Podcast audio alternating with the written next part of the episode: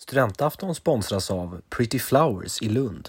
En butik för just dig som älskar vackra, innovativa och klimatsmarta säsongsblommor året runt. Välkommen in till en värld fylld av naturens ohämmade skönhet. Pretty Flowers i Lund hittar du på Bantorget 6. Den här aftonen är sponsrad av Broder Jakobs. Broder Jakobs har blivit utsedd till Lunds bästa café och är beläget på Klostergatan 9. Gör som studentafton och införskaffa ert nybakade bröd och era rykande färska bullar. Ingen annanstans än hos Broder Jakobs.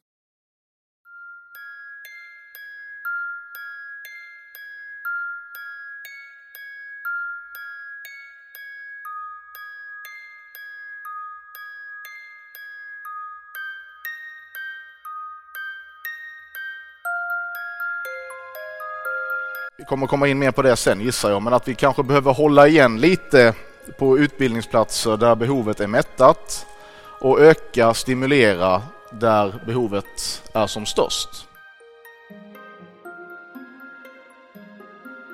Där klasskillnaderna är små. Där det avgörande inte är vad man heter, vilken hudfärg man har, utan vad man har i huvudet och vad man kan eh, erbjuda. Det är framtiden för Sverige. En sammanhållning där fler kan ta till sig kunskapen och komma ut i arbete. För på varje företag, i varje innovationscenter, på varje vårdavdelning så är det ju människors kompetens och kunskap som bär upp kunskapsnationen Sverige.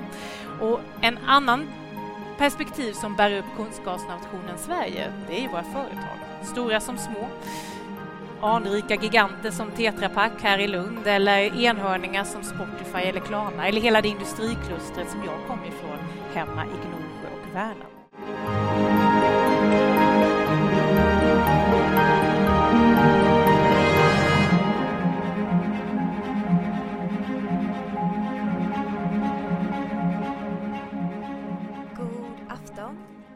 Hälsa er alla jättevarmt välkomna till kvällens studentafton. Eh, Madina heter jag och är förman för studentaftonutskottet. Vi är ett utskott som grundades här i Lund redan 1905 med syfte om att värna om det fria ordet och vara ett oberoende forum för samtal och debatt. Ikväll är vi väldigt glada att kunna låta Lundstudenter och allmänheten få möta några av Sveriges ledande politiker. Vi välkomnar alla er här i Lunds universitets aula i Lund och alla ni som sitter där hemma och tittar live till en partiledarafton på temat Sverige som kunskapsnation. För att ta oss an det här ämnet har vi bjudit in Vänsterpartiets partiledare Nooshi Dadgostar, Centerpartiets partiledare Annie Lööf och Sverigedemokraternas partiledare Jimmy Åkesson. Kort om kvällens upplägg som är lite annorlunda än vad det annars brukar. Vi inleder med anföranden av partiledarna. Och för kännedom så har vi lottat fram i vilken ordning dessa anföranden ska genomföras. Vi inleder med ett anförande av Jimmy Åkesson följt av Nooshi Dadgostar följt av Annie Lööf. Anförandena följs av en debatt och den här debatten kommer att ledas av Rickard Kroneberg som är doktor i juridik och universitetslektor med en lång erfarenhet av just utbildnings och forskningsfrågor. Den sista halvtimmen tillägnar vi till vår traditionsenliga frågestund och då får alla ni i publiken möjligheten att direkt kunna ställa era frågor till kvällens partiledare. Jag uppmanar er att redan nu klura på de här frågorna och de ska vara korta, koncisa och riktade till en specifik partiledare. Och för att kunna skapa en så schysst och en så rättvis afton som möjligt så önskar jag att ni undviker att bua, vissla eller på något annat sätt skapa oväsen medan den här aftonen pågår. Kära publik, med det här sagt så återstår det bara för mig att varmt välkomna kvällens gäster upp på scen. Varmt välkommen Nooshi Dadgostar, Annie Lööf, Jimmy Åkesson och Richard Kroneberg. Vänligen ge dem en stor applåd.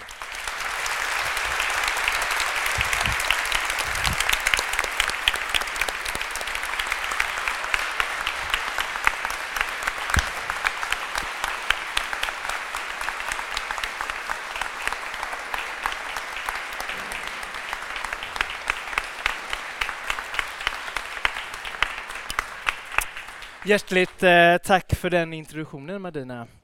Och stort tack till Studentafton för eh, den här fina möjligheten att moderera aftonens partiledardebatt.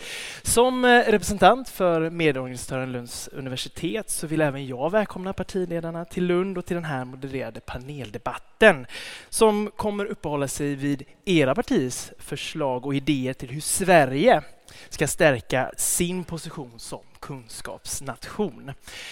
Den övergripande idén med den här debatten är att gemensamt ta oss an och dekonstruera begreppet kunskapsnation och låta er partiledare då bygga upp det utifrån några väl valda frågor som sträcker sig från kvalitet i utbildning till studenters villkor och förutsättningar. Men innan själva debatten tar vid ska vi först lyssna till partiledarnas inledningsanföranden. Och eh, ordningen i vilken de talar har ju avgjorts genom lottning och därför så välkomnar jag då Jimmy Åkesson till att inleda. Varsågod. Tack så hemskt mycket. Eh, tack för inbjudan. Tack för, eh, ja, nu har, jag inte hört er applådera än, men tack för att så många har, visat intresse för denna afton. Eh, alltså när man ser den här filmen, vilket sällskap och vilka traditioner det här. Det är helt fantastiskt. Vilken lokal. Här har jag aldrig varit tidigare. Jättehäftigt. Det blir både lite befriande på något sätt eh, och lite konstigt i det här läget att prata om annat än just omvärldsläget. För det har vi gjort nu eh, under ett antal veckor. Eh, men livet måste ju gå vidare. De problem som vi står inför i vårt land, de finns ju där trots att världen är galen. Och kan väl vara skönt med ett litet avbräck och få diskutera sånt som berör oss också här hemma eh, under några minuter i alla fall idag. Och sen så kommer det en frågestund sen där det säkert finns möjlighet att, att också prata lite om omvärldsläget. Lite märkligt vore kanske annars. Men Sverige som kunskapsnation då? Det, alltså det finns ju en väldigt stark koppling och det märker man när man åker runt i, i landet och träffar företrädare för näringslivet inte minst att det finns en, en väldigt tydlig koppling mellan naturligtvis då Eh, utbildningsväsendet och vårt näringsliv och inte minst de problem med kompetensförsörjning som vi ser på område efter område. Den här listan över bristyrken tenderar att bli längre och längre, vilket är väldigt oroväckande för, för Sverige långsiktigt och för vår långsiktiga konkurrenskraft. Och det är väl framförallt där jag tänker lägga min tonvikt idag, det vill säga eh, utbildningsväsendet som kompetensförsörjare för svenskt näringsliv. Ehm, jag har sagt i ett par intervjuer idag och jag kommer nog säga det många gånger idag också att Sverige behöver naturligtvis högutbildade människor. Eh, men framförallt så behöver vi yrkesutbildade människor.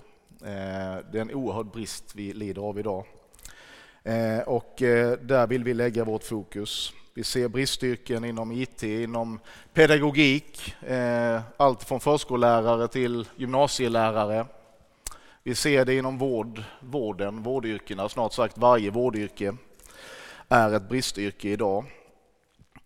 Vi behöver optimera utbildningsväsendet i förhållande till hur verkligheten ser ut och i förhållande till de behov som finns på arbetsmarknaden idag. Vi behöver anpassa utbildningsväsendet i högre grad efter samhällets behov så att de som är studenter och som får sin examen också blir attraktiva på arbetsmarknaden. Vi måste klara av att försörja näringslivet med den kompetens som efterfrågas. Eh, och det innebär ju att vi, vi kommer komma in mer på det sen gissar jag, men att vi kanske behöver hålla igen lite på utbildningsplatser där behovet är mättat och öka, stimulera där behovet är som störst. Ehm, större fokus på utbildningskvalitet framför hög omsättning av studenter. Större fokus på lärarledd undervisning. Där sticker Sverige ut i ett internationellt perspektiv där vi har väldigt lite lärarledd undervisning också inom högre utbildning. Vi behöver också se större skillnader menar jag mellan högskola och universitet. Man behöver specialisera sig i högre grad. Sen tror jag vi ska prata lite också om studenters villkor. Eh, och det är väl det ni vill höra mest om, gissar jag. Hur mycket pengar ni ska få nu när det är val och allt och vi ska lova er och så. Eh, jag kommer inte ge några jätteluften här idag, men eh, givet då det här med, med, mer av anpassning till behoven på arbetsmarknaden så vill vi till exempel då styra genom ökade studiebidrag till de som väljer att läsa till bristyrken eh, framför de som väljer att inte göra det för att då stimulera fler att, att välja en sån bana som också ger jobb i framtiden. Vi kommer också såklart gissa jag att prata om bostäder och om ekonomi och, och så vidare. Eh, nu har jag en hel minut kvar men jag stannar där och lämnar med varm hand över till damerna som får prata i fem minuter var. Tack så hjärtligt för det Jimmy Åkesson. Eh, Nooshi Dadgostar Det känns fantastiskt roligt att komma hit. Underbart, jag har aldrig varit här så det är roligt att se er allihopa. Min far, han var inte så mycket äldre än er när en auktoritär tyrannisk regim kom till makten eh, i hans land. Då kom det miliser in genom dörren och drog knivar och försökte ta kål på studenterna som satt i bänkarna. Och min mor, hon eh, fick eh, besök hos sin mor av en milis som knackade på dörren. Hon råkade befinna sig hos grannen då. De försökte tillfångata henne och stoppa henne i eh, fängelse. Det är mycket, mycket möjligt att båda mina föräldrar inte hade varit vid livet idag om de inte hade lyckats fly. Så fungerar tyranniska, auktoritära regimer. Och det är precis det vi ser idag.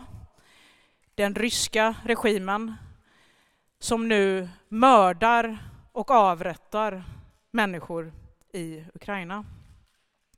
Och ni ska komma ihåg att det är sådana här regimer som i första hand vill ta koll på våran rätt till information, till frihet, till forskning, till kunskap, till det som får oss att förstå världen. Det är den typen av regimer som gör det. Det är bödlar som försöker ta död på akademiker och journalister. Därför är det som ni gör, att få kunskap, utbilda er, det är något av det mest centrala som eh, jag tänker göra allt jag kan för att försvara i vårt demokratiska samhälle. Det är värt att försvara. Vi ska göra allt vi kan i Sverige för att försvara just detta. Vad är det mer som har hänt då i Sverige? Vi har haft flera år av pandemi. Ni har märkt av det, vi har märkt av det. Men det visar också på bristerna i vårt land. När vi har så få vårdplatser. Vi har minst antal vårdplatser i Sverige när man jämför med övriga Europa. När vi märker hur äldre människor inte får en kontinuerlig kontakt med sin eh, personal, eller hur? Det var så många timanställda som kom in, vilket gjorde att det här viruset kunde sprida sig. Vi ser så många brister i Sverige som vi behöver göra någonting åt. Detta förstås i kombination med det som är vår största utmaning för vår generation. Klimatomställningen. Det kommer betyda så mycket, inte bara för hela den svenska välfärden men också för utbildningsväsendet. Fler kommer behöva ställa om, vi kommer ha andra typer av jobb i framtiden. Det kommer bli så centralt för Sveriges högskolor och universitet att vi kan genomföra den här omställningen. Och det är klart att grunden finns också i forskningen. Vad, hur tar vi oss fram i framtiden? Hur ser vi till att inte släppa ut mer koldioxid för att överleva på vår jord? Det ser vi som de stora utmaningarna framöver. Och vi vill att så många som möjligt förstås ska finnas med i det här arbetet. Därför behöver vi ändra inriktning. Framtiden behöver byggas i ett starkt Sverige, i ett sammanhållet Sverige. Där det inte spelar någon roll vilka ens föräldrar är. Jag växte upp i ett hem där vi hade fem möbler. Vi hade inga pengar. Mina föräldrar kom hit med, med kläderna på kroppen. Det var det de hade. Jag fick möjlighet att läsa på universitetet. Det är så Sverige ska vara och det håller på att krackelera. Vi får allt större skillnader mellan människor. Det spelar så mycket större roll idag än när jag växte upp. om ens föräldrar har en akademisk utbildning i grunden eller inte för att kunna hamna där ni har hamnat. Det menar jag är ett oerhört stort problem om vi ska göra allt det här i framtiden, kunna ställa om för klimatet, kunna bygga en sjukvård, en äldreomsorg och en skola som är stark och trygg. Och eh, ni visade upp här eh, förut eh, den här långa fina traditionen som vi har i Sverige. Och ta fasta på den. Vi har en lång tradition i Sverige av att bygga starka innovativa företag. I Sverige konkurrerar vi inte med låga löner utan vi konkurrerar med kunskap, med framtidstro, med vad som ligger i framkant. Och det är det vi ska bygga vidare på. Och vi gör det i ett sammanhållet land. Där klasskillnaderna är små.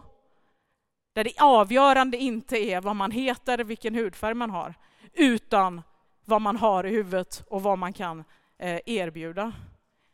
Det är framtiden för Sverige. En sammanhållning där fler kan ta till sig kunskapen och komma ut i arbete. Där vi kan också då ställa om för klimatet och bygga ett starkt land igen. Tack. Tusen tack Nooshi Dadgostar. Avslutande inledningsanförande. Annie Lööf, varsågod. Ja, tack så mycket. Jag känner som att jag är på någon sorts minneskavalkad här i Lund när jag går runt till Juridikum där jag pluggade, där jag gick förbi AF-borgen där vi ja, hade en och annan middag och eh, möjligheten att också få vara här ikväll där jag inte har varit på scenen tidigare men suttit och lyssnat som student. Jag tog ut min juristexamen härifrån eh, för drygt ett decennium sedan. En fantastisk tid. Det är riktigt bra, tycker jag, som liberal kan jag säga, även med traditioner. Och det här är väl en av mina favorittraditioner, just studentafton. Den här kvällen den ska ju handla om Sverige som kunskapsnation och eh, det är ju en rubrik som går att fylla med väldigt mycket. Och eh, för Sverige är ju en rik eh, kunskapsnation. Vi är en jämlik kunskapsnation. Vi är en kunskapsnation där alla som vill får möjligheten att plugga. Och det är något väldigt viktigt. Men jag skulle vilja börja den här kvällen i en verklig grundsten när man pratar om kunskapsnation, nämligen försvaret av den liberala demokratin. Den är ju högaktuell nu med Putins auktoritära, blodiga krig i Ukraina där man har nedmonterat det fria ordet i Ryssland och där man eh, bombar barnsjukhus. Där man bombar kulturanläggningar, människors bostadsområden. Och när vi ser det här så är det viktigare än på länge att verkligen vara en grundbult för den liberala demokratin, för mänskliga fri och rättigheter. Och en väldigt viktig del i dem, det handlar ju om den fria akademin. Under de senaste åren så har vi sett hur den fria akademin både ifrågasätts och nedmonteras, inte minst i vårt närområde. I Viktor Orbáns Ungern till exempel, där man styr innehållet, där man stänger universitet och där man byter ut personer, lärare, forskare, rektorer som inte anpassar sig. Och det här är ju viktigt, en kunskapsnation när vi pratar om det, både utifrån ett idémässigt perspektiv, att stå upp för den liberala demokratin och våra mänskliga fri och rättigheter, men också utifrån sakpolitiken. Och låt mig då gå in på den konkreta sakpolitiken, för när vi kommer hit så är det ju precis som Jimmy och Nooshi har tagit upp, att kunskapsnationen Sverige den handlar ju om kompetensförsörjning. Det handlar om möjligheten att vara i spets. Det handlar om jobb, företag, innovation och forskning. Det handlar om att ha en viktig vård och omsorg. Det handlar om att klara klimatomställningen. Och grundbulten för kunskapsnationen Sverige, förutom den fria akademin, det är ju ni studenter. För på varje företag, i varje innovationscenter, på varje vårdavdelning så är det ju människors kompetens och kunskap som bär upp kunskapsnationen Sverige. Och en annan perspektiv som bär upp kunskapsnationen Sverige, det är våra företag, stora som små anrika giganter som Tetra Pak här i Lund eller enhörningar som Spotify eller Klarna eller hela det industriklustret som jag kommer ifrån hemma i Gnosjö och Värnamo. Och det här är kunskap, innovation, utveckling, kompetens som ser till att vi har produkter, tjänster och framgångar runt om i hela världen. En avgörande del i kunskapsnationen Sverige det är synen på omvärlden.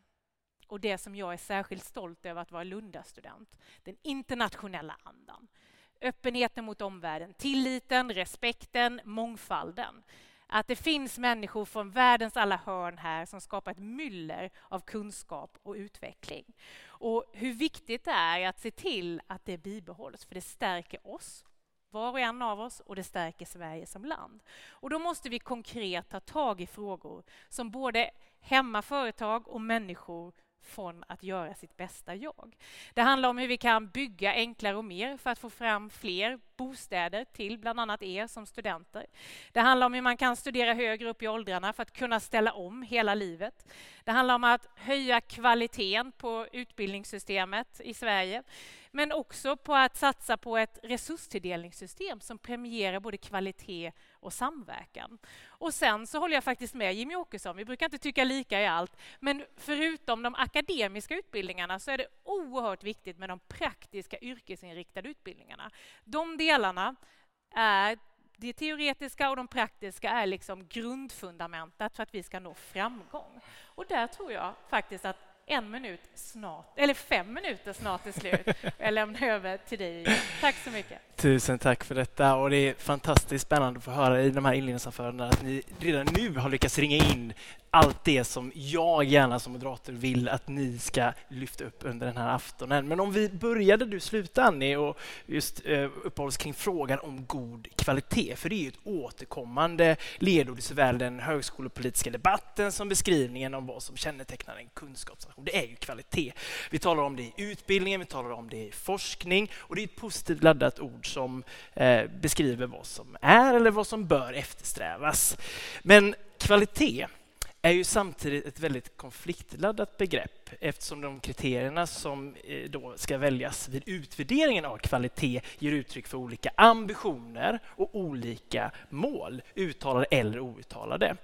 Så om vi då utifrån ett studentperspektiv skulle börja med vad som är ett övergripande mål för universitetets dimensionering Bör det vara studenternas nyfikenhet och förkovran som ska styra dimensioneringen av högre utbildning eller är det arbetsmarknadens behov?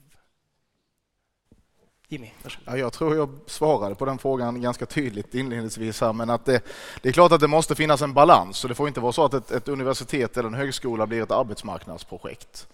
Men jag tror att Sverige är så pass illa ute idag om vi tittar på några års sikt att vi har så pass stora brister på kompetens inom så många områden att de högre utbildningarna, jag pratar inte bara om praktiska utbildningar utan yrkesutbildning kan också vara i högsta grad teoretisk, men, men att, att det är där vi måste styra medlen idag eh, i så hög grad som möjligt för att möjliggöra en kompetensförsörjning långsiktigt så att vi kan uppnå allt detta som, som ja, vi alla tre här pratar om, Sverige som kunskapsnation, Sverige som spets och så vidare. Eh, det kommer vi inte kunna göra om, om det är så att vi saknar tillräcklig kompetens för att försörja arbetsmarknaden och svenskt näringsliv. Så att eh, svaret är, eh, för min del i alla fall, att vi behöver definitivt styra om i högre grad till just arbetsmarknadens behov. Tack så hjärtligt Jimmy. Annie Lööf, är svensk högskolepolitik är det en arbetsmarknadsåtgärd? Nej, definitivt inte.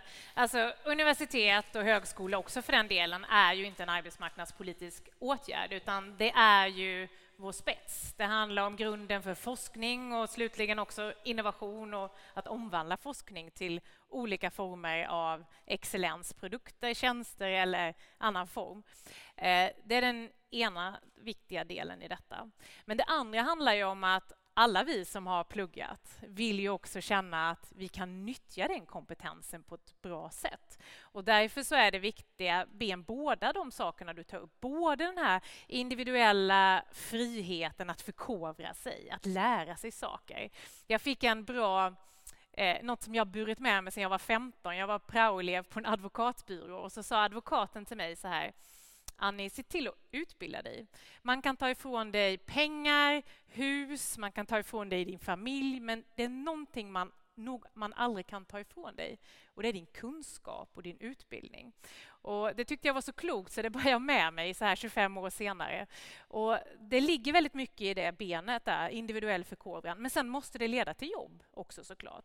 Därför så har vi ju att vi vill se över resurstilldelningssystemet för att premiera samverkan med näringslivet. Därför vill vi se forskarskolor i tät samverkan med arbetsmarknad och näringsliv. Därför vill vi få in mer praktik Eh, på, även på akademiska eh, teoretiska utbildningar. Därför uppmuntrar vi arbetsmarknadsdagar. Alltså att ha en öppen dörr mellan de här världarna och inte vattentäta skott. Och det är det ju inte idag. Men jag tror att vi kan bli än bättre på att samverka med det omkringliggande samhället. Tack så hjärtligt. Delar du den bilden, Nooshi? Men problemet här är ju tidsfaktorn. Du lägger grunden här nu för hela ditt liv mm. och du vet inte åt vilket håll näringslivet går om 20 år. Mm. Mm. Alltså det är det som är lite problemet, att vi kanske vet hur arbetsmarknaden ser ut idag. Det behövs många kockar och det behövs massa plåtslagare. Men om tio år kanske det inte är så. Och du, det är därför ändå utbildningen måste vara rätt bred. Du måste lägga en tung grund för det du gör framöver. Så det där är alltid, det är väldigt svårt att hela tiden så att säga, kalibrera utbildningssystemet efter arbetsmarknadens behov. Men sen i slutändan blir det ofta så lite automatiskt därför att du får ju väldigt höga löner på vissa yrken och då springer folk ändå dit. Så att det är liksom, vill man ha folk som jobbar åt en får man ju betala höga löner och då kommer det komma folk dit. Så det, det, det kan man som företag också tänka på då. Eh, så jag tycker den, det är därför den frågan inte är så lätt, för att vi vet, vi kan inte avgöra framöver, utan i slutändan måste det vara ditt eget intresse, dina mm. egna tankar som liksom styr in dig på det du har intresse av, så kommer det bli jättebra när man kommer ut sen. Verkligen, men där finns det ju en, en, ett problem med just matchningsproblematiken och eh, en central del i den väldigt, väldigt politiska, sprängkraftiga frågan i, i, under föregående år, det var ju den här LAS-överenskommelsen. Och eh, där finns det ju då ett omställningssystem som ska tänka individers ställning på arbetsmarknaden och det ska trygga möjligheten till ett livslångt lärande. Samtidigt så ställer ju omställningssystemet höga krav på att högskolesektorn då ska erbjuda ett relevant, ett attraktivt och ett flexibelt utbud av kortare kurser för yrkesverksamma. Är det här en önskvärd utveckling för grundutbildningen vid eh, svenska universitet och, och högskolor? Annie? Ja, Alltså man måste klara av att både ha alltså grundutbildningen eh, med de olika akademiska stegen som sedan leder vidare till forskarkarriär och liknande. Men också ha förmågan till kortare kompletteringskurser så att man kan följa den tidsanda man lever i.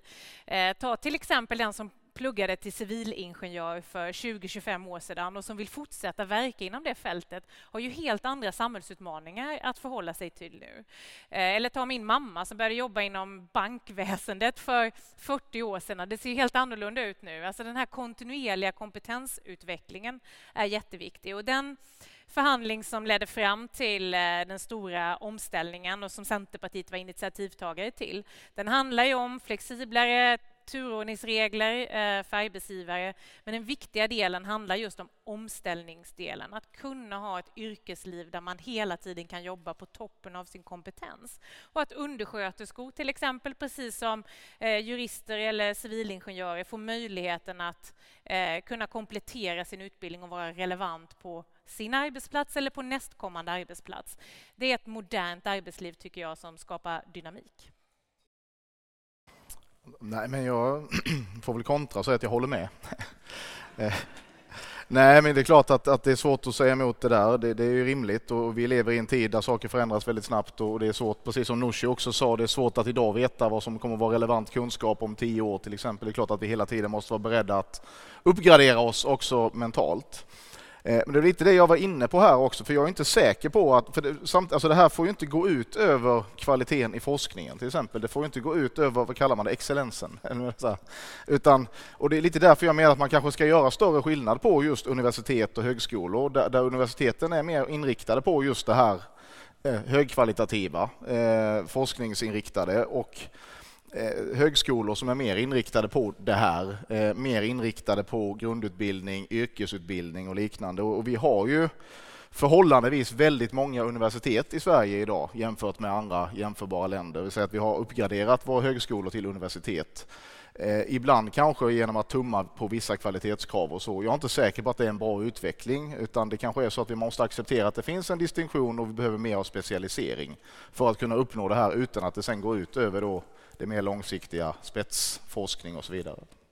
Tack så hjärtligt. Eh, idag finns det ju, ja, jag ska precis alldeles strax släppa in det, men jag vill bara flika in här att idag finns det ju 18 eh, universitet, det finns 13 eh, svenska högskolor och sen finns det fem konstnärliga högskolor. Och, Eh, Eh, det finns stora variationer i kvalitet. Och eh, senast blev ju då Mälardalens högskola ett universitet och det var ju ett universitet där till och med en amerikansk student för några år eh, tidigare då fick rätt till skadestånd i Högsta domstolen för att högskoleutbildningen då inte höll måttet. Riskerar expansionen och utspridning av högre utbildning att sänka kvaliteten och underminera då Sverige som kunskapsnation? Vad, säger du Nooshi?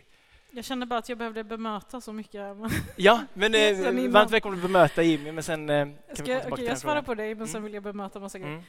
Mm. Uh, uh, ja, det här var ju ganska intressant det här du säger med att han krävde tillbaka pengar. Man skulle kunna tänka sig att de slipper betala avgifter, uh, utländska studenter. Då skulle man inte behöva hamna i den situationen. I grund och botten har jag ju ett lite annat perspektiv.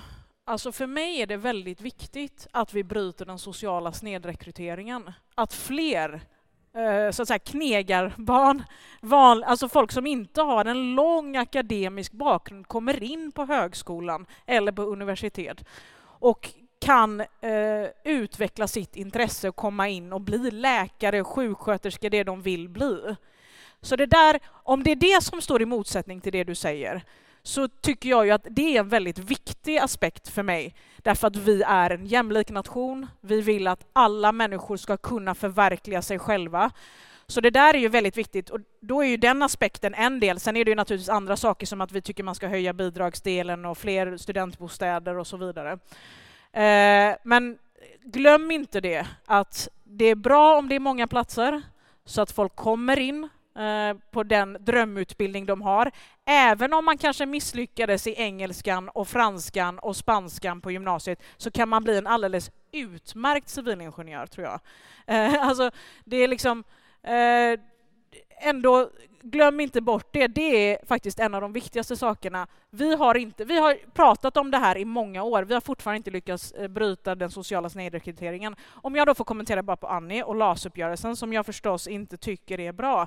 Vi ska inte byta ut eh, utbildning mot att man får mycket sämre anställningstrygghet. Och låt mig säga några kunskapsaspekter eh, av det. Därför vi har förstås, det är en väldigt intressant det här med omställningsstödet. Jag tror att högskoleväsendet kommer behöva jobba ganska mycket med och, och fundera på hur man, eh, eller hur, få till det här omställnings... Annie kanske vet mer än vad jag vet, men om hur liksom högskolan ska fungera just som det här mitt i livet, Eh, utbildning, eh, livslångt lärande, för det där är viktigt. Men jag tycker det är synd att när man försämrar anställningstryggheten då blir det också så att då tar inte arbetsgivarna ett ansvar för att också hela tiden utbilda sin egen personal. För det tror jag också är en viktig aspekt, att personalen som är på jobbet måste också känna att de kan, man ska inte bara kunna sparka någon och ta in en ny. De ska också ta ansvar för att utbilda sig på jobbet. Så det är många olika platser man kan få kunskap och utbildning eh, i, vilket jag tycker är bra. Högskolan är en del, men också på arbetsplatsen förstås. Tack. Annie, vad, vad, tänker du? Eh, livslångt lärande, är det en tröst när man eh, då blir sparkad från sin tidigare tjänst? Vad Nej, men så funkar det ju inte. Och det känns som att eh, de enda som är emot det här paketet nu, det är Vänsterpartiet. Det är liksom de slåss mot väderkvarnar här för att vi har nu en bred uppställning på arbetsmarknaden.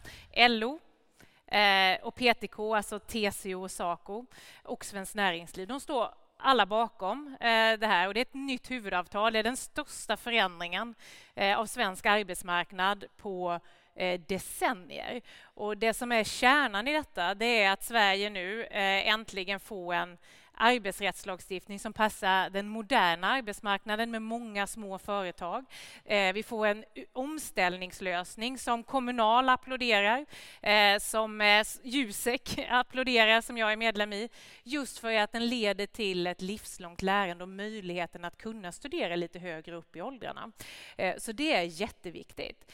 Eh, men jag skulle vilja kommentera också på det du säger kring högskolor kontra universitet. För dels så har jag varit student vid Lunds universitet, alltså om jag får säga det, det mest anrika universitetet vi har i Sverige. Eh, ja, rätt val av universitet faktiskt.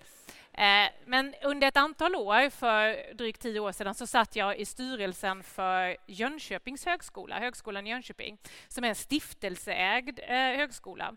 Och de här två delarna går inte att jämföra och de ska inte jämföras, men de fyller olika och viktiga funktioner.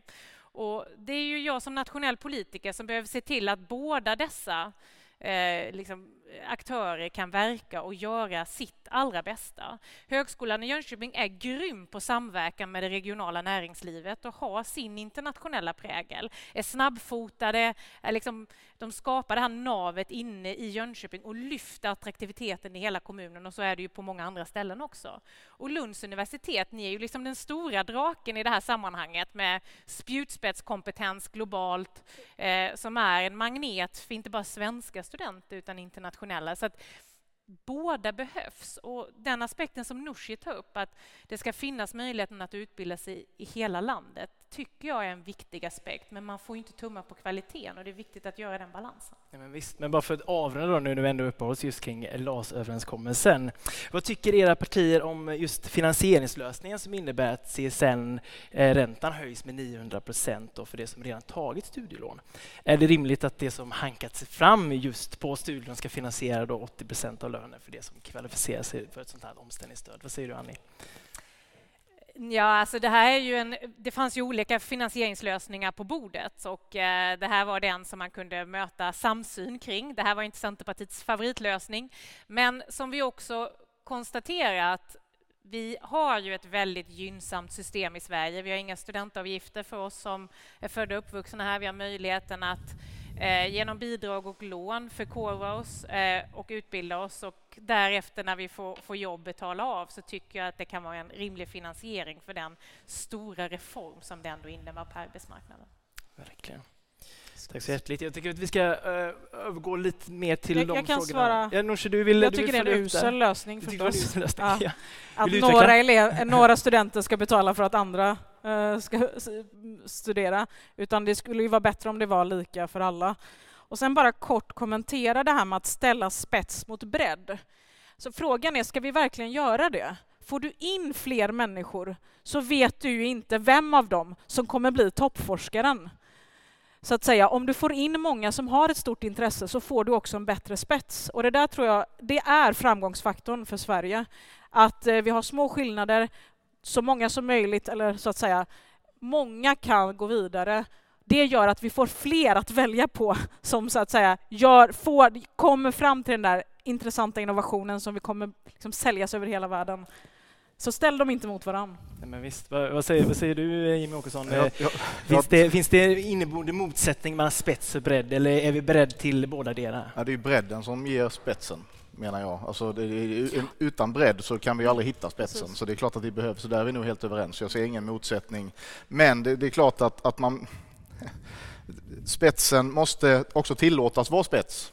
Eh, och jag tror det är viktigt, eh, just av den anledningen att den då också förut, ger förutsättningar sen för ytterligare bredd. Så det är bra. Jag vill också säga två saker till. Annie får själv ta ansvar för sin finansieringsmodell i sin LAS-utredning, för att den har inte vi varit inblandade i. Vi är inte för den. Eh, och jag har också studerat i Lund, jag vill ha det sagt också.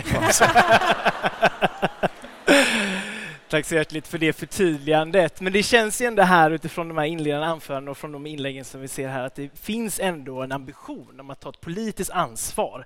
Men i den avvägningen så finns det alltid en risk att det blir för mycket detaljstyrning. Och eh, en fråga som återkommer i högskoledebatten är just vikten av akademisk frihet i såväl då forskning som utbildning. Men medan vissa utbildningars kursmål och innehåll är formulerade i ämnets forskningsmiljö föreligger en större politisk detaljstyrning då kring andra utbildningar.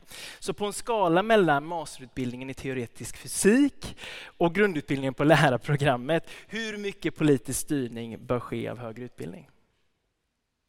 Annie, varsågod. Alltså, grundsvaret är ju så lite som möjligt eh, för att vi ska ju ha en fri akademi, fri forskning. Sen vet vi ju alla att det kommer finnas ett, liksom ett ramverk som är politiskt bestämt eftersom det är skattepengar helt enkelt som det handlar om. Men jag tycker ju att det ska vara så lite detaljstyrning som möjligt. Och den fria akademin som jag inledde med att prata om innan är ju oerhört viktig att slå vakt om. Vi, har, vi vill ju uppmuntra eh, minskad detaljstyrning, det vill säga mer generella eh, eh pengar till eh, universitets och forskningsvärlden. Eh, vi vill ha fler privata initiativ. Vi vill till exempel att lärosätenas styrelse till majoritet ska bestå av professionella. Eh, eller till professionen helt enkelt och inte eh, det allmänna. Tycker att det är en jätteviktig del. Eh, vi tycker att fler, kanske inte då Lunds eftersom det är en så pass anrik institution, men fler ska få pröva vingarna som stiftelseägda skolor.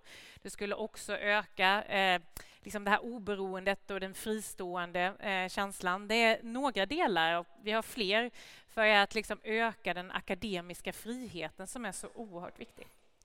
Tack. Ja, vad säger du Jimmy också? Ni har ju ganska uttalat att eh, en ambition om att stöpa om lärarprogrammet och ha det inom ramen för utbildningspolitiska plattform. Vad, vad tänker du kring just ja, men, av de här olika programmen? Det är svårt att jämföra de två exempel du tar upp här ändå, för det är två mm. extremer. Ja, ja, men extremer vet jag inte, men det är ändå två väldigt olika saker om man mm. uttrycker det så. Alltså Sverige behöver ju vi behöver lite av allt, men ibland behöver vi mer av vissa saker, till exempel lärare.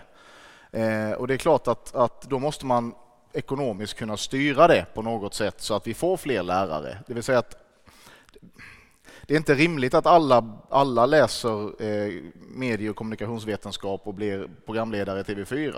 Eh, det är jättekul att vara det, men, men, vi kan inte ha en sån situation. Eh, utan vi måste på något sätt politiskt kunna ta oss den friheten att faktiskt styra eh, i någon utsträckning så här, vad, vad erbjuds i form av utbildning och så.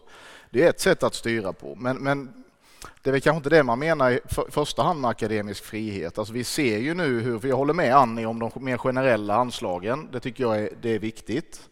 Eh, vi ser också hur man, man styr genom, eh, ja, både med anslag och med regleringsbrev eh, på ett sätt som kanske inte nödvändigtvis är önskvärt. Eh, det finns ju också en annan man lägger en så politisk ideologisk dimension som en våt filt över eh, ja, alla myndigheter idag, men även universiteten i form av att könskvotering och annat som, som jag menar inte heller är på något sätt gynnsamt. Eh, så det finns mycket som man borde göra mindre av, men jag tror nog ändå att vi måste vara beredda att styra så att vi får den kompetens vi behöver. Mm, mm. Som en dimensioneringsfråga då, ja. inom ramen för vad som skulle kunna ställas ett krav då på en lärare eh, examen exempelvis. Det är lite det jag var inne och var jag ute efter just frågan om hur man ska styra kursmål. Men vi lämnar den frågan och återkommer just till akademisk frihet för att slå kanske mer utifrån ett forskningsperspektiv. För i en tid av oro och desinformation så, eh, så markerade, och det var vi väldigt tacksamma från sektorn, då, ett väldigt enigt utbildningsutskott eh, som en enig riksdag eh, genom att säkra och lagstadga ett skydd mot den akademiska friheten i högskolelagen. Det kom i våras och antogs ju under sommaren. Men är den akademiska friheten här i med triggad? Eller hur ser ni på akademisk frihet och hur vill ni jobba med den frågan i framtiden? Är vi klara där med sjätte paragrafen i högskolelagen? Vad säger ni? Annie? Nej, lika lätt som man kunde förstärka den, lika lätt kan man nedmontera den och det är ju jätteviktigt att komma ihåg det och därför så måste vi ju varje dag värna den akademiska friheten. Ni måste ställa krav på oss politiker att leverera utifrån det. Eh, ni ska ju vara lite av en nagel i ögat. Eh, det gör ni innan ni röstar, men också genom opinion. När man till exempel då går in och styr medel att ifrågasätta varför man gör detta, för att det är så lätt eh, i den politiska världen att i ett vällovligt syfte eh, vi är nog alla medskyldiga till det, gå fram med riktade satsningar för att det är viktigt. Eh, men glömma det liksom större perspektivet. Så att det måste vi värna, vi måste uppmärksamma det, men det är också därför som de förslag jag tog upp här för en kort stund sedan är viktiga för den institutionella akademiska friheten, nämligen hur eh, vilket armlängds avstånd man har mellan politik och lärosäte, eh, hur styrelserna är sammansatta, eh, för det är ju viktigt över tid. Eh, också att se till att vi eh, säkerställa i våra mer grundläggande dokument som grundlag och även i det som vi har inom Europeiska unionen, att vi verkligen värnar mänskliga fri och rättigheter och den akademiska friheten. Vi ser hur en demokratiskt vald president i Ungern kan nedmontera det bara genom ett klubbslag. Det kan hända här också, om det finns en politisk majoritet för det. Verkligen. Och apropå majoritetsförhållanden här, och jag vill ändå komma tillbaka till just styrning. Och Leif Levin och Lars Engvall hade ju senast i förra veckan just en, eh, en eh, replikskifte eh, just kring frågan om styrning utav högskolor och universitet. Och där fanns det ju, återigen då, om vi ska uppehålla oss kring ytterligheter, de som förespråkade att man skulle uteslutande ha allmänrepresentanter, det vill säga representanter utsedda av regeringen, medan andra förespråkade, i det här fallet då Lars Engvall, förespråkade att man mer skulle ha en professionsbaserad att det skulle vara verksamhetsrepresentanter. Eh, Annie var väldigt tydlig här med att, att det skulle finnas en övervikt för just verksamhetsrepresentanter. Hur ser ni på frågan om styrning av högskolor och universitet och sammansättningen av just universitetsstyrelserna? Jimmy, varsågod. Nej, men jag har väl egentligen ingen annan uppfattning eh, i det avseendet. Eh, inte bara för att jag just nu inte är regering, utan också för att det förmodligen är väldigt dåligt Eh, att man styr på det sättet eh, politiskt. Så att eh, det är klart att professionen bör ha en, en, vara den övervägande faktorn åtminstone. Nej, men det är klart att eh, högskolor och universitet ska vara eh, fria, självständiga. Eh, det jag märker i politiken just nu dock är att alla säger detta Eh, men i praktiken är man väldigt mån om, i det här politiska klimatet där alla måste visa framfötterna, att man styr forskningsmedel till exempel väldigt mycket. Eh, så så ibland känns det lite som att vi säger fina saker här, men i praktiken så vet man så kommer det bara små pengar till väldigt detaljerade liksom, insatser. Och där får man ju vara ärlig tycker jag och sätta sig ner i så fall och komma överens allihopa om att det inte är bra.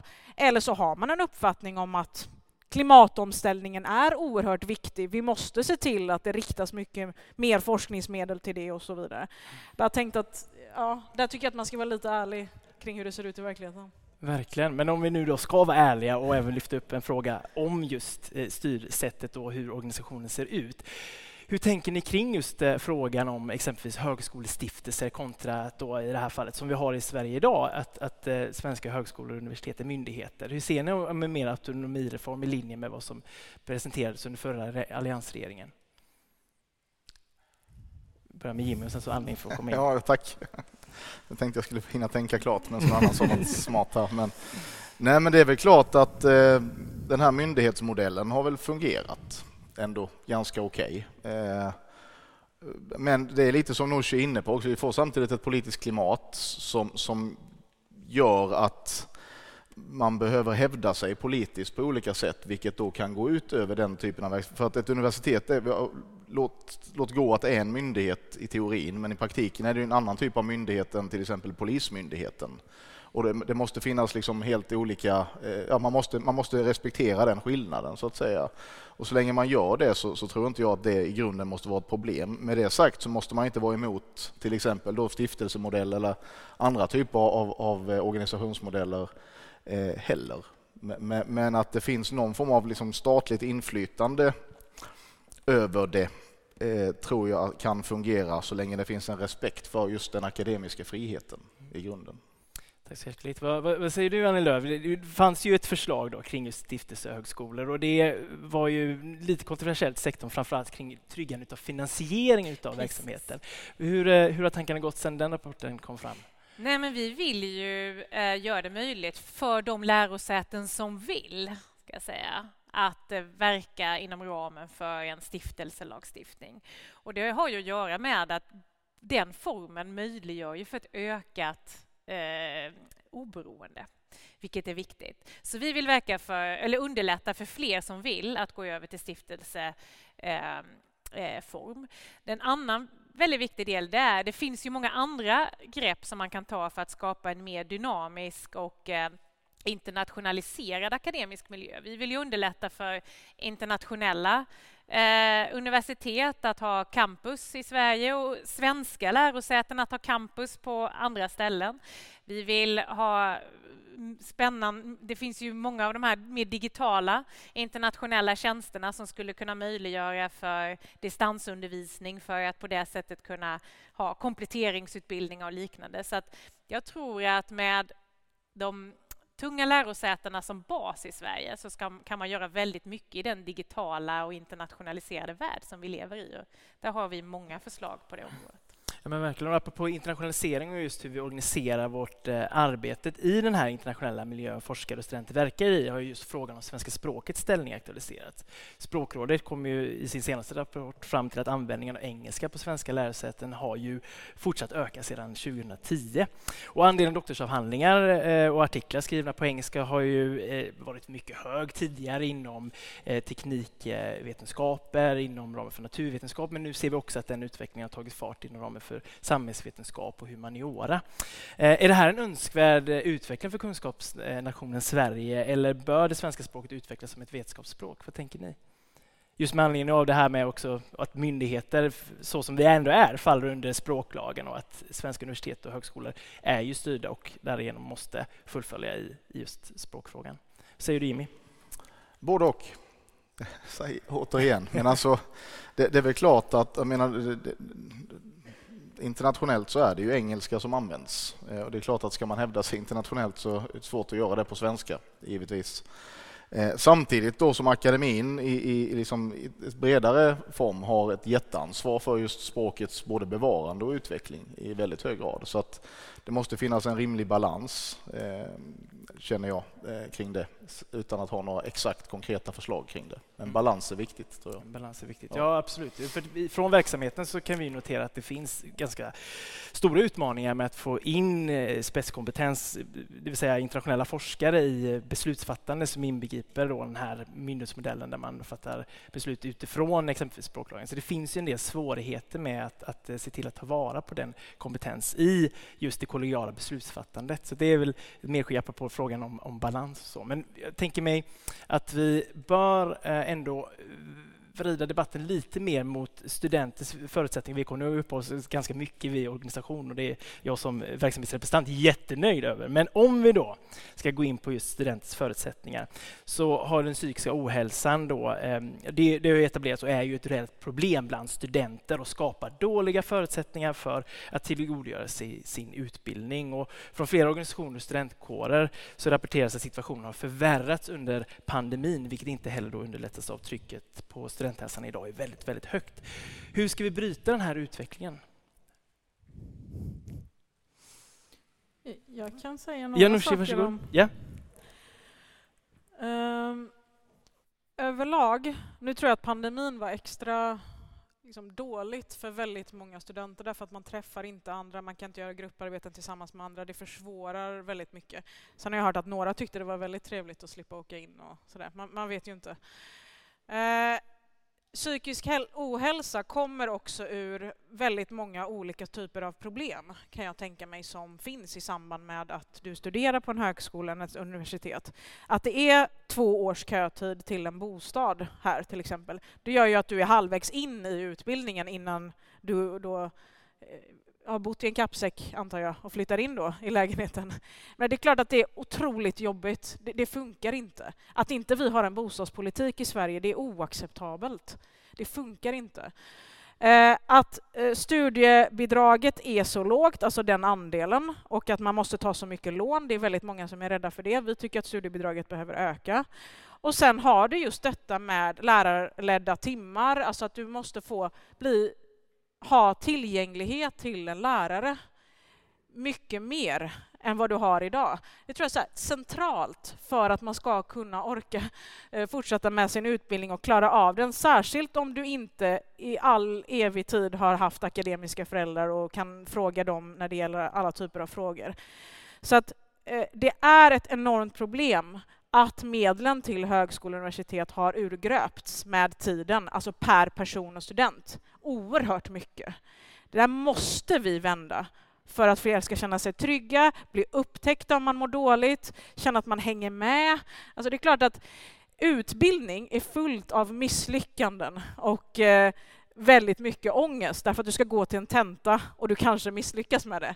Det är så, så att säga. Och vi behöver göra allt vi kan för dels att man ska då kunna få fler chanser, men också att kunna få tillgodogöra sig den där kunskapen. Så det är några saker. Utöver förstås att liksom ha mer tillgänglig hjälp till psykiska... Om man har psykiska besvär måste man kunna komma i kontakt med någon som, och prata med och så vidare. Det är mm. självklart.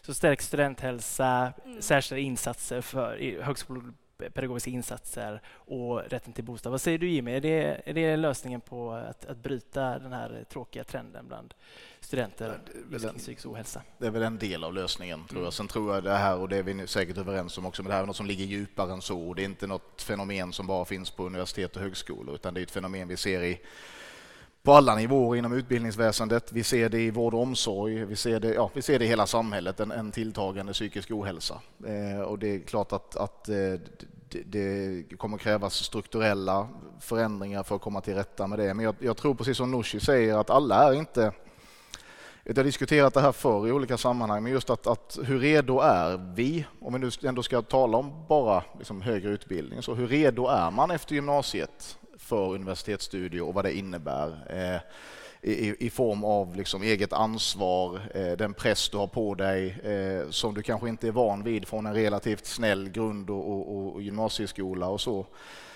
Att det kanske egentligen grundläggs tidigare och att man utvecklar det när man kommer till en miljö som man inte riktigt behärskar. Och det är kanske det som är grundproblemet, tänker jag. Visst. Vad säger du, Annie? Delar du den bilden? Vi är ju alla olika. Mm. vi har Eh, Eh, liksom, vi tycker olika saker är bra. Eh, olika saker stressar oss. Eh, jag älskade terminstentor. Jag tyckte det var bra att samla allting, men jag tror att hälften av de som jag studerade med eh, avskydde det. Eh, hade klump i magen och kände att liksom hela nästa termins eh, inkomst stod på spel för hur man mådde under de åtta timmar man satt i en mattesal och gjorde tentan. Eh, och den uppbyggda ångesten som väldigt många hade. Men jag tyckte om det. Eh, så därför så tror jag att vi behöver ha från politikens sida behöver man jobba med många olika delar. Dels handlar det om att stärka studenthälsan. Då är det både förebyggande åtgärder som är viktigt för att inte hamna där. Eh, det handlar om, om man väl mår dåligt så ska det finnas låg tröskel in både till digital hjälp och till fysisk hjälp. Det är jätteviktigt med en fungerande studenthälsa som är enkel att få stöd i. En annan viktig del är ju tillgängliga bostäder. Att liksom känna tryggheten i att veta att man har någonstans att bo.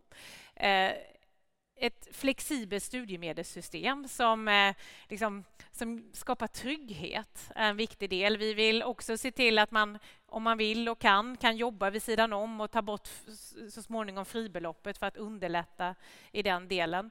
Men jag tror just det förebyggande arbetet genom studenthälsan är jätteviktig. Och sen att vara goda kamrater. Alltså, du kan säga det, många, några av er kanske pluggar på juridikum här, gör ni det? Ja, nu hoppas jag att det har ändrat sig rejält sen jag gick där. Men det var ju liksom en ganska osund kultur där man rev ut saker från böcker i biblioteket, man snodde anteckningar och var så allmänt bufflig för man ville ju ha bäst resultat på tentorna. Liksom, det är ju ett helt... Det, det är ett sånt beteende som jag så här i efterhand kan känna så här, men hur kunde det låtas ske? Eh, och som skapade en väldigt stor stress bland väldigt många studenter. Så att det är också sådana delar som är viktiga i en trygg studiemiljö eh, som uppmuntrar varandra. Eh, liksom, det kommer alltid finnas en viss konkurrens emellan, men att se det där som eh, profession då, som lärare och liksom uppmuntra till att få igång eh, samtal om eh, mänskliga relationer helt mm. enkelt tror jag också är viktigt. Så eh, det är väldigt fint att få avsluta med just gott kamratskap. Jag tror det finns konsensus att gott kamratskap kan föra... Vi är eh, bästa vänner. Vi är tre, ja, exakt. Men hjärtligt tack för, för detta. Nu övergår ju då, ni noterade ju klockan som ringde ut här, nu övergår ju partiledarafton då till den efterlängtade frågestunden där auditoriet då bjuds in till att ställa frågor till partiledarna. Och precis som Adina sa tidigare så behöver inte de här frågorna ha direkt anknytning till ämnet ikväll. Men det måste likväl vara kort, koncist och riktas mot en av partiledarna. Och för att begära ordet här nu, jag ser att det är flera stycken som börjar ja, ja, börjar ge någon form av indikation. Men för att då kunna få ordet så måste ni räcka upp handen eh, och då ska jag fördela ordet därefter. Och eh, när ni väl fått ordet så ställer ni er upp, ni berättar vad ni heter och så ställer ni er fråga. Kort och koncist. Så ska vi se. Då börjar vi med herren mitten där.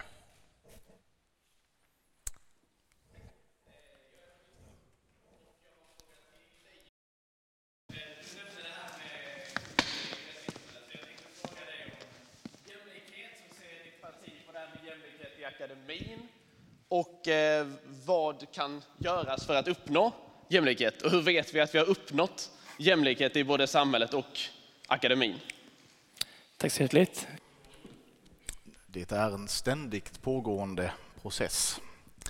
Eh, nej, men jag, jag, tror inte att kvotering, om vi nu börjar i den änden då, för det var, jag uppfattade ändå att det var där du började frågan, eh, så tror inte jag att det på något sätt gynnar vare sig någon grupp eller någon enskild individ, utan tvärtom. Det, det skapar en massa andra problem. Så att det, den typen av liksom åtgärder är vi väldigt starkt motståndare till. Däremot så är det klart att vi behöver uppnå jämlikhet, jämställdhet mellan könen men också jämlikhet i andra sammanhang. Eh, och det är väl egentligen det politiken i grunden är till för. Att omfördela och, och skapa just eh, så nära jämlikhet som möjligt åtminstone.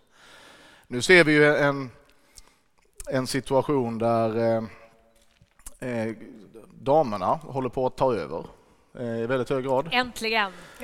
Inte bara då i partiledarkretsen eh, utan, eh, utan också i, inom högre utbildning till exempel. Det är inte nödvändigtvis ett problem men pendeln håller, har slagit över i någon mening. Och det betyder ju inte att det är jämställt utan det betyder ju bara att det är ojämställt på ett annat håll. Så att det där är en, en, en ja, det är ett samhällsfenomen som inte är unikt på något sätt för universitet och högskolor och akademin.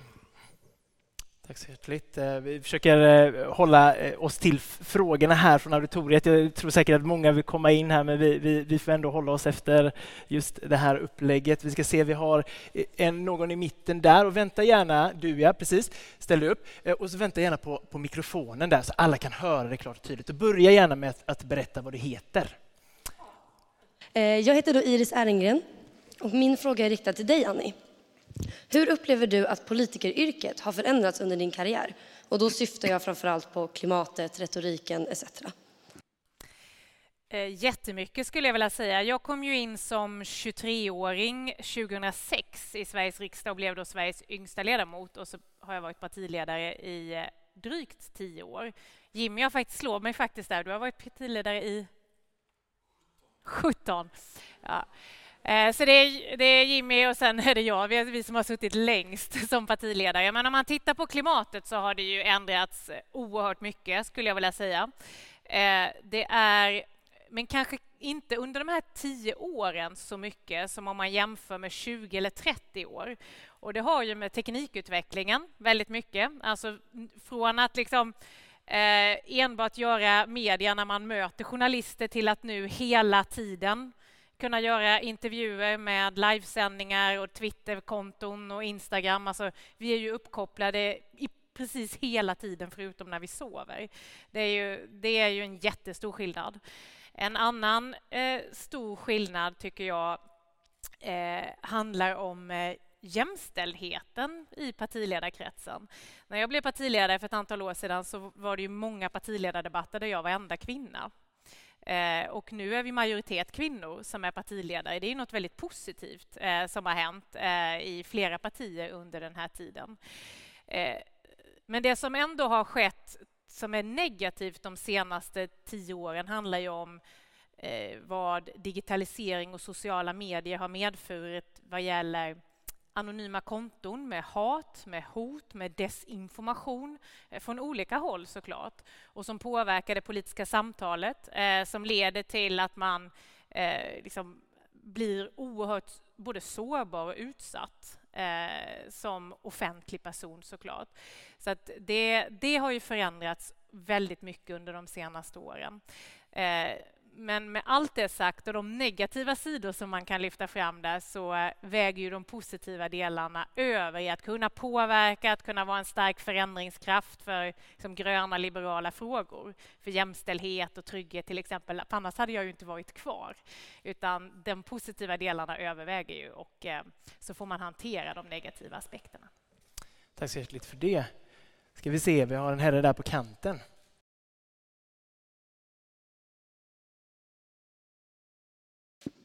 Eh, jag har en fråga till Annie Lööf också, eh, så du får fortsätta prata. Eh, jag undrar, eftersom du förespråkar mer privata lösningar på universitet, till exempel stiftelser och sånt, så undrar jag hur du ser på relationen alltså säkra akademisk frihet och på något sätt säkra akademisk korrekthet. Alltså hur, med privata aktörer, hur ser staten till att det som lärs ut faktiskt är korrekt och inte är desinformation? Eller är det någonting som staten ens ska vara involverad i? Ja, men självklart, det finns ju ett antal stiftelser, högskolor idag som lever under samma lagar och eh, eh, regleringar och som har samma kriterier för resurstilldelning. Utan det som är den positiva skillnaden i detta, det är ju att man har en viss autonomi som är större än om man är till exempel en, en myndighetsbaserat lärosäte. Nej, jag tycker att det är jätteviktigt att man eh, vidmakthåller eh, hög kvalitet, att vi från liksom, det nationella sätter ett antal kriterier för att kunna få den statliga finansieringen såklart. Men att man sen i liksom den vanliga verksamheten är oerhört tydlig med att det är liksom den professionella ledningen som, som styr den verksamheten. Tack. Då ska vi se ytterligare en på kanten där. Varsågod. Hej, Hilda heter jag och jag har en fråga till Jimmy. Jag har en kompis som läste till undersköterska i gymnasiet men inte blev godkänd i matte där eller sen på komvux.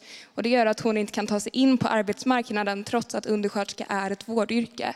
Hur ska hon kunna ta sig in när hon inte klarar matte trots att det inte krävs av henne i yrkeslivet? Ja, jag kan ställa mig den frågan också. Jag tycker att det i grunden är helt orimligt faktiskt. För det är det korta, koncisa svaret från min sida, att så borde det inte se ut. Då går vi vidare. Då har vi en herre här framme. Ska vi se. Hej, Viktor heter jag. Jag vill rikta en fråga till Norsi. Eh, du nämnde att eh, finansieringen av högre utbildning har urholkats och att det finns mindre medel per student och du vill se mer lärarledd tid. Idag finns det ett fördelningssystem där man får olika mycket medel per student beroende på ämne. Där konstnärliga och tekniska utbildningar får mest och samhällsvetenskapliga och humanistiska utbildningar bland annat får minst. Och då kan den lärarledda tiden uppgå till så lite som sex timmar i veckan. Eh, så jag vill fråga dig, har man prickat rätt med det här fördelningssystemet eller borde det reformeras? Ja, men vi har ju sedan 90-talet haft ett slags prislappssystem där humaniora får minst pengar. Eh, och dessutom har det liksom urgröpts med tiden. Så det är, vi är väldigt kritiska mot det. Det behöver ändras. Det, kom, det kom en utredning för något, två år sedan någonting om att göra vissa förändringar. Eh, dessutom så, ja, men det finns andra typer av incitament också i det här systemet som man måste börja ifrågasätta, tycker vi. Och det är så dåligt att man får så lite lärarledd tid, särskilt då i de här mer samhällsvetenskapliga eh, ämnena. Så det behöver verkligen den generella resursfördelningen behöver öka och sen behöver man se till att det blir mer jämlikt över de olika utbildningssektorerna och att plocka bort vissa av de här incitamenten som gör att vissa moment är inte lönsamma att ha och så vidare. Det är ett väldigt sånt här äh, new public management system som vi tycker behöver förändras. Det passar inte in i, i utbildningssektorn och gör att vi får sämre utbildning eventuellt för att det liksom, vissa incitamentstrukturer blir fel. Så där äh, tycker vi verkligen att det behöver äh, förbättras och förändras jag som har pluggat tycker verkligen det här med att ha tillgång till läraren är så viktigt. Eh, att kunna fråga, ställa frågor, känna att man hela tiden blir hörd och får svar på sina frågor. Eh, det, det är verkligen viktigt för att fler ska klara sig genom hela utbildningen. Tack för det beskedet om eh, det beryktade produktivitetsavdraget. Va? Eh, vi ska se här, vi har någon här, ja med, med lite, lite grön eller limegrön. Ja, precis. Varsågod. Eh, mitt namn är Sara Gariani och jag tänkte bara byta ämne lite och fråga Nooshi om eh, vad du eller Vänsterpartiet tycker om att regeringen nu väljer att inte följa lagrådets rekommendationer.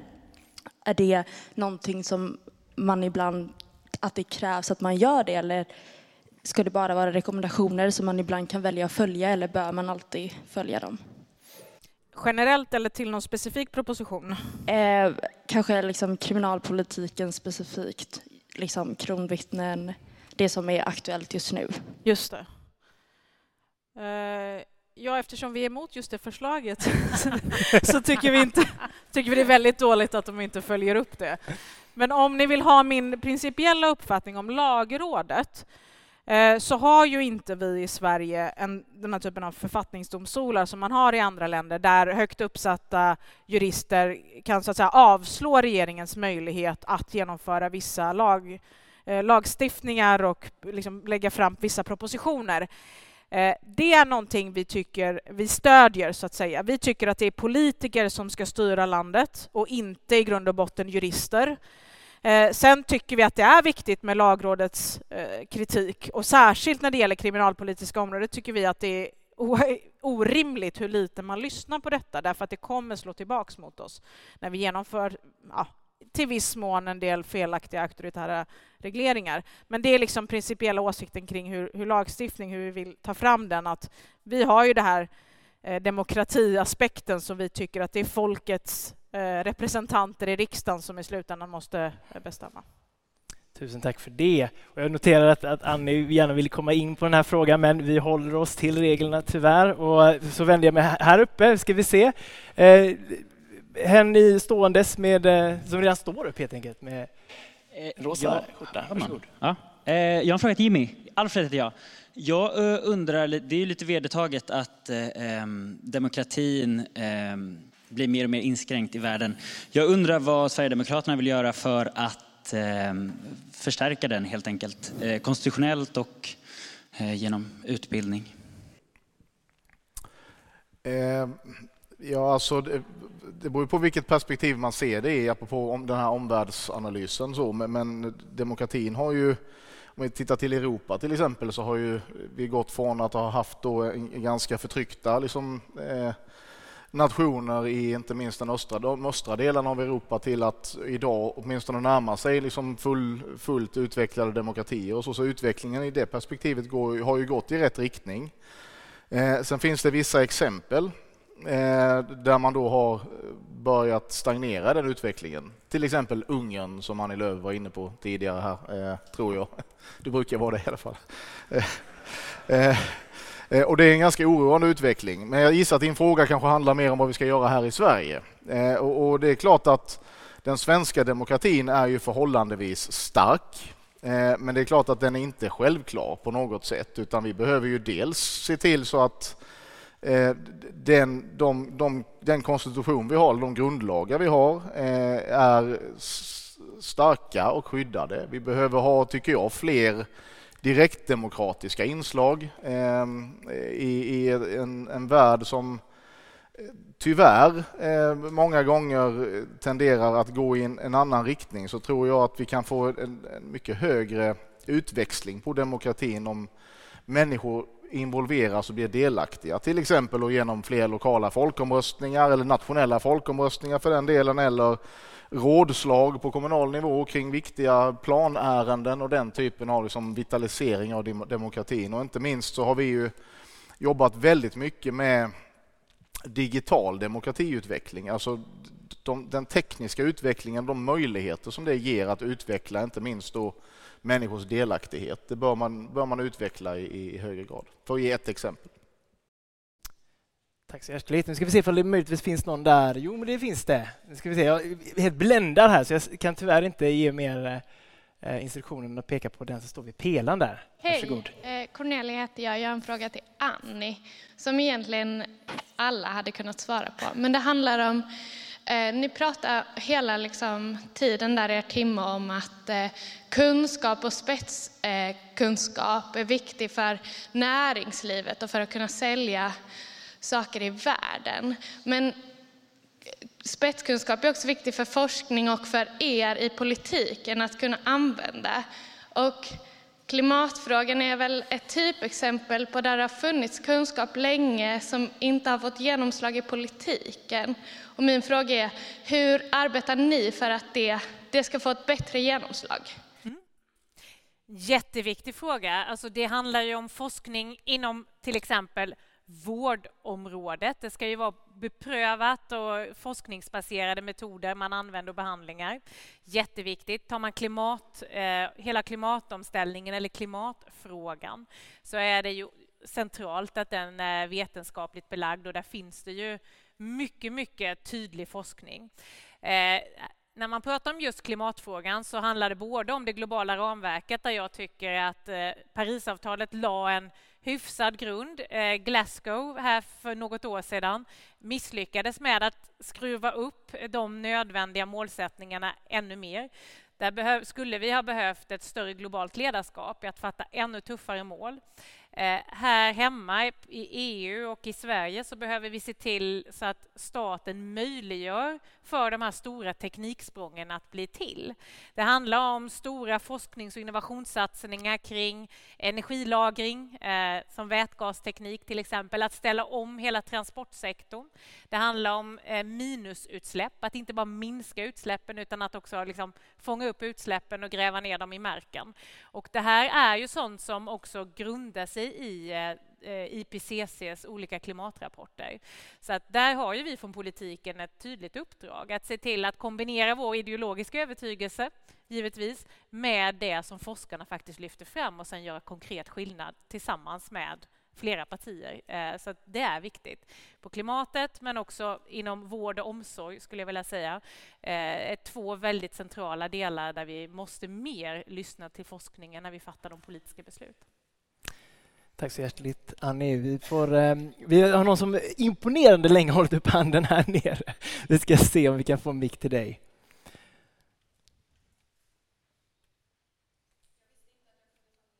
Nej, jag förstår. Eh, Ella heter jag. Jag har en fråga till Jimmy om energislag. Ifall det blir så att vi satsar på kärnkraft, fram tills att vi har byggt ut kärnkraften, vilka energislag ska vi ha fram till dess? ja, eh, vi har ju delvis kärnkraft idag eh, och eh, måste ändå få det här sagt, men det var väldigt dumt att lägga ner den, tycker jag. Men nu har man gjort det. Och det är klart att då kommer vi att behöva en, en energimix ungefär så som den ser ut idag. Men däremot så tror jag att långsiktigt så behöver vi en stabil baskraft och det kan inte till exempel då de här väderberoende energislagen tillgodose. Eh, och därför så behöver vi långsiktigt satsa på kärnkraft. Nu kommer det, finns ju modern kärnkraft eh, som till och med kan serieproduceras som kommer att revolutionera den, den delen av liksom, eh, energi en, eh, elframställningen långsiktigt, men du har helt rätt i att det är ingenting som sker imorgon, utan det är ju någonting som ligger en, en, en bit fram i tiden åtminstone och då gäller det att vi satsar idag så att det inte tar alldeles för lång tid. Tack så hjärtligt. Ska vi se. Någon där nere, där, där du. Um, ska vi se? Du, exakt. Varsågod. Hej, jag heter Liv. Eh, jag har en fråga till Nooshi. Ni pratade innan om att vi har en lärarbrist, det är ju ingen nyhet. Men hur tänker ni göra det mer aktuellt för oss studenter att faktiskt välja läraryrket? Vad kan ni ändra i läraryrket idag som gör att fler vill välja och läsa till det? Det är en väldigt bra fråga. Uh, idag har så många som har utbildat sig till lärare valt bort yrket därför att eh, det är så svårt, så jobbigt. Jag lever ju faktiskt med en som jobbar som lärare. Att vara kvar i det skolsystem som vi har skapat, det är någonstans grunden i Sverige. Vi har ju det som vi kallar för en marknadsskola. 97 procent av lärarna är emot den. De tycker inte att styrningen av skolan idag fungerar. Det är kommersiella aktörer inne i skolan som bara är ute och försöker tjäna pengar. Det är enorm administration. Man kan inte ens möta sin elev eh, därför att det är bara administration nu som nu överdriver jag lite, som lärarna. Det, det, är alldeles för mycket administration och man känner inte att man liksom kan gå till jobbet, göra ett bra jobb eh, och sen eh, gå hem och vila i det. Det är liksom det tror jag är, det är liksom arbetsvillkoren i skolan som är så dåliga. Och det, den marknadsskolan som vi har skapat i, i Sverige, som inget annat land har följt efter, eh, därför att det inte fungerar, den måste stöpas om. Alltså det, det är sanningen. Vi måste ha en jämlik eh, så att säga jämlikt styrd skola där vi blandar elever från olika hem, där vi ser till att alla har eh, rätt till den kunskap som de ska ha. Och på det sättet tror jag faktiskt i grund och botten vi får tillbaks lärarna. Sen behöver vi säkert göra mycket mer när det gäller olika typer av ja, men, lön och villkor på olika sätt. Men det är grunden till att så många idag flyr eh, läraryrket och det behöver vi göra någonting åt på riktigt. Tack så hjärtligt Nooshi. Nu ska vi se, nu tar vi någon långt bak där så får personen med mick springa lite. Ska vi se, du där. Du där, precis. Ja, varsågod. Hej, jag heter Victoria och min fråga är till Jimmy. Ehm, det är numera krig i Europa och en del av flyktingarna eh, kommer till Sverige. Och jag undrar hur Sverigedemokraterna ser på Sveriges ansvar att ta emot dessa och om det finns en skillnad i vårt ansvar ehm, från den krisen som var 2015. Ja, det är skillnad. Vi har ett ansvar eftersom Sverige är närområde eh, på ett annat sätt än tidigare. Eh, så är det så, eh, naturligtvis. Sen är det ju, det är, debatten kan ju låta så, men alltså, vi pratar ofta om krisen 2015. Men alltså flyktingkrisen pågår ju globalt hela tiden. Vi har fler flyktingar globalt idag än vad vi hade 2015. Det är bara det att man, man söker sig inte hit på samma sätt. Och då blir det ju ännu viktigare, för jag hävdar att vi har ett moraliskt ansvar också för andra som inte tillhör vårt närområde. Men det är inte effektivt att de kommer hit, utan det är mer effektivt att hjälpa dem i sitt närområde. Så det är skillnaden som vi ser det. Tack. Ska vi se, du där nere. Ja, precis där. Du ja. Nu har jag fått micken. Eh, hej, jag heter Ida och eh, jag har en fråga till Norsi. Eh, du har pratat väldigt mycket ikväll om att du både vill se utökade studieplatser och utökade studiebidrag. Och det här är någonting som kostar väldigt mycket pengar. Eh, och det är också pengar som kommer gå eh, från arbetarklassen som i snitt har lägre löner än akademiker. Och jag undrar helt enkelt om du tycker att den fördelningen och att den utökade omfördelningen från arbetarklassen till akademiker är ehm, rättfärdigbar, så att säga? Och om inte, vad vill du göra åt det? Bra fråga, intressant. Eh, eh, syftet med att höja studiebidraget är att väldigt många, bland annat ur arbetarklassen, är oroliga för att studera eh, därför att de är rädda för att ta stora lån. Det är många av dem också som jobbar vid sidan av, så det är också ett sätt att se till att om man har ett intresse för det, just kunna lära sig saker på högskolan och gå vidare. Men i grund och botten så är det så att har vi många utbildade personer i Sverige så kommer vi ha en bättre ekonomi i vårt land och kunna förbättra vår välfärd. Alltså det, det, är någonting som hänger ihop. Vi kommer få en lägre arbetslöshet och det kostar mindre för alla.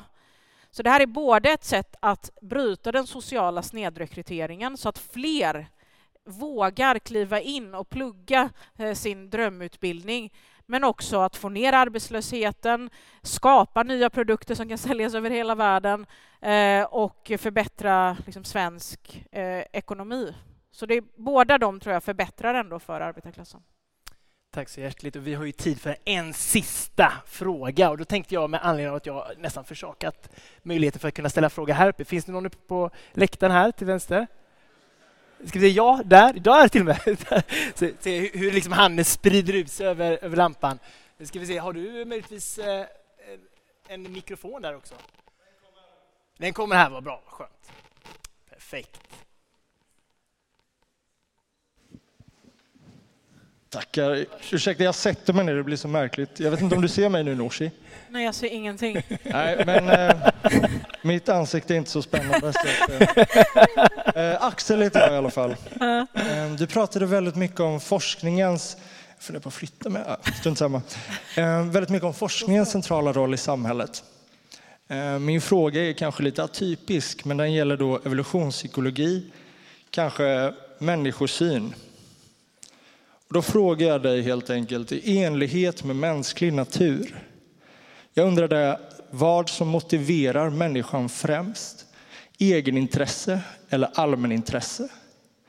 Uppenbarligen finns det en koppling, men eh, jag önskar få ett dikotomiskt svar.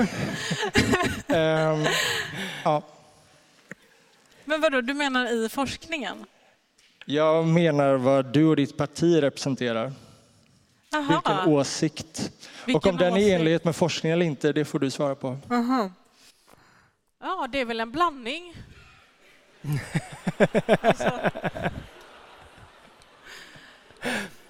En, eh, en mångdimensionell fråga med ett mångdimensionellt Men svar. liksom det som är bra för Sveriges löntagare är bra för Sverige. Det är så vi ser på det. Och det är de vi jobbar för. Och studenter naturligtvis. Tack. Och det får nog eh, faktiskt vara det avslutande ordet. Tack så hjärtligt. Eh, jag ska välkomna upp, ja.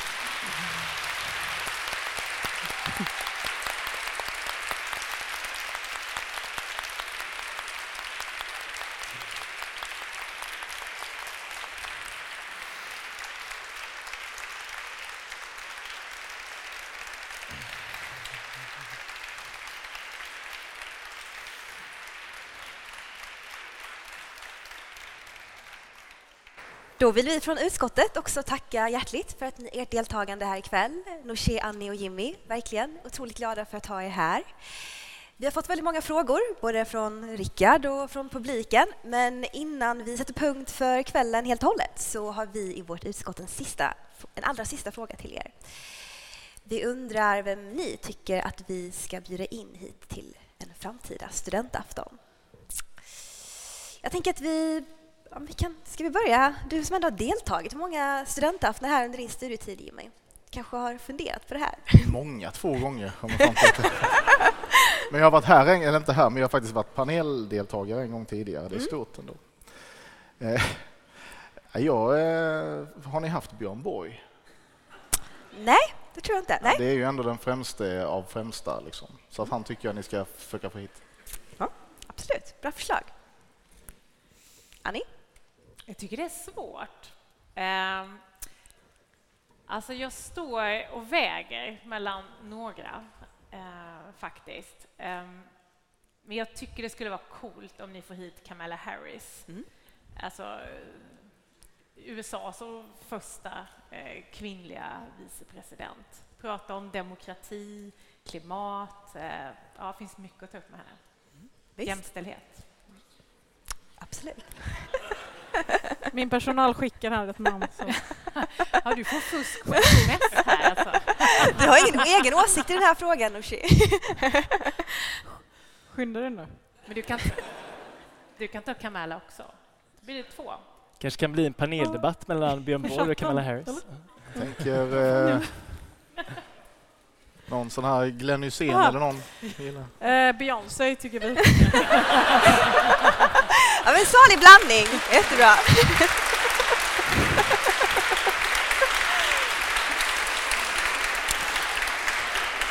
Och sen även eh, hjärtligt tack till Rickard Kronoberg för ett otroligt bra modererande.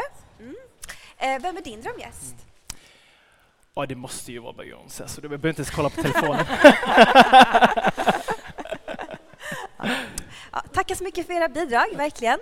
Eh, avslutningsvis vill jag rikta ett jättestort tack till alla er i publiken för att ni kom hit ikväll och förverkligade den här kvällen tillsammans med oss. Eh, vill ni ta del av fler studentaftnar så äger nästa rum faktiskt eh, nästa vecka, eh, den 31 mars på torsdag. Då gästas vi av eh, Alice Teodorescu, Lena Andersson och Gina Gustafsson och de ska prata om Sverigebilden. Ehm, det äger rum på, i Stora salen på Grand Hotel här i Lund och det vill ni naturligtvis inte missa. Eh, gå in på våra sociala medier på Instagram, Twitter och Facebook. Eh, där kan ni ta del av mer information om just det arrangemanget men även många kommande event som vi har ehm, under planeringsfas.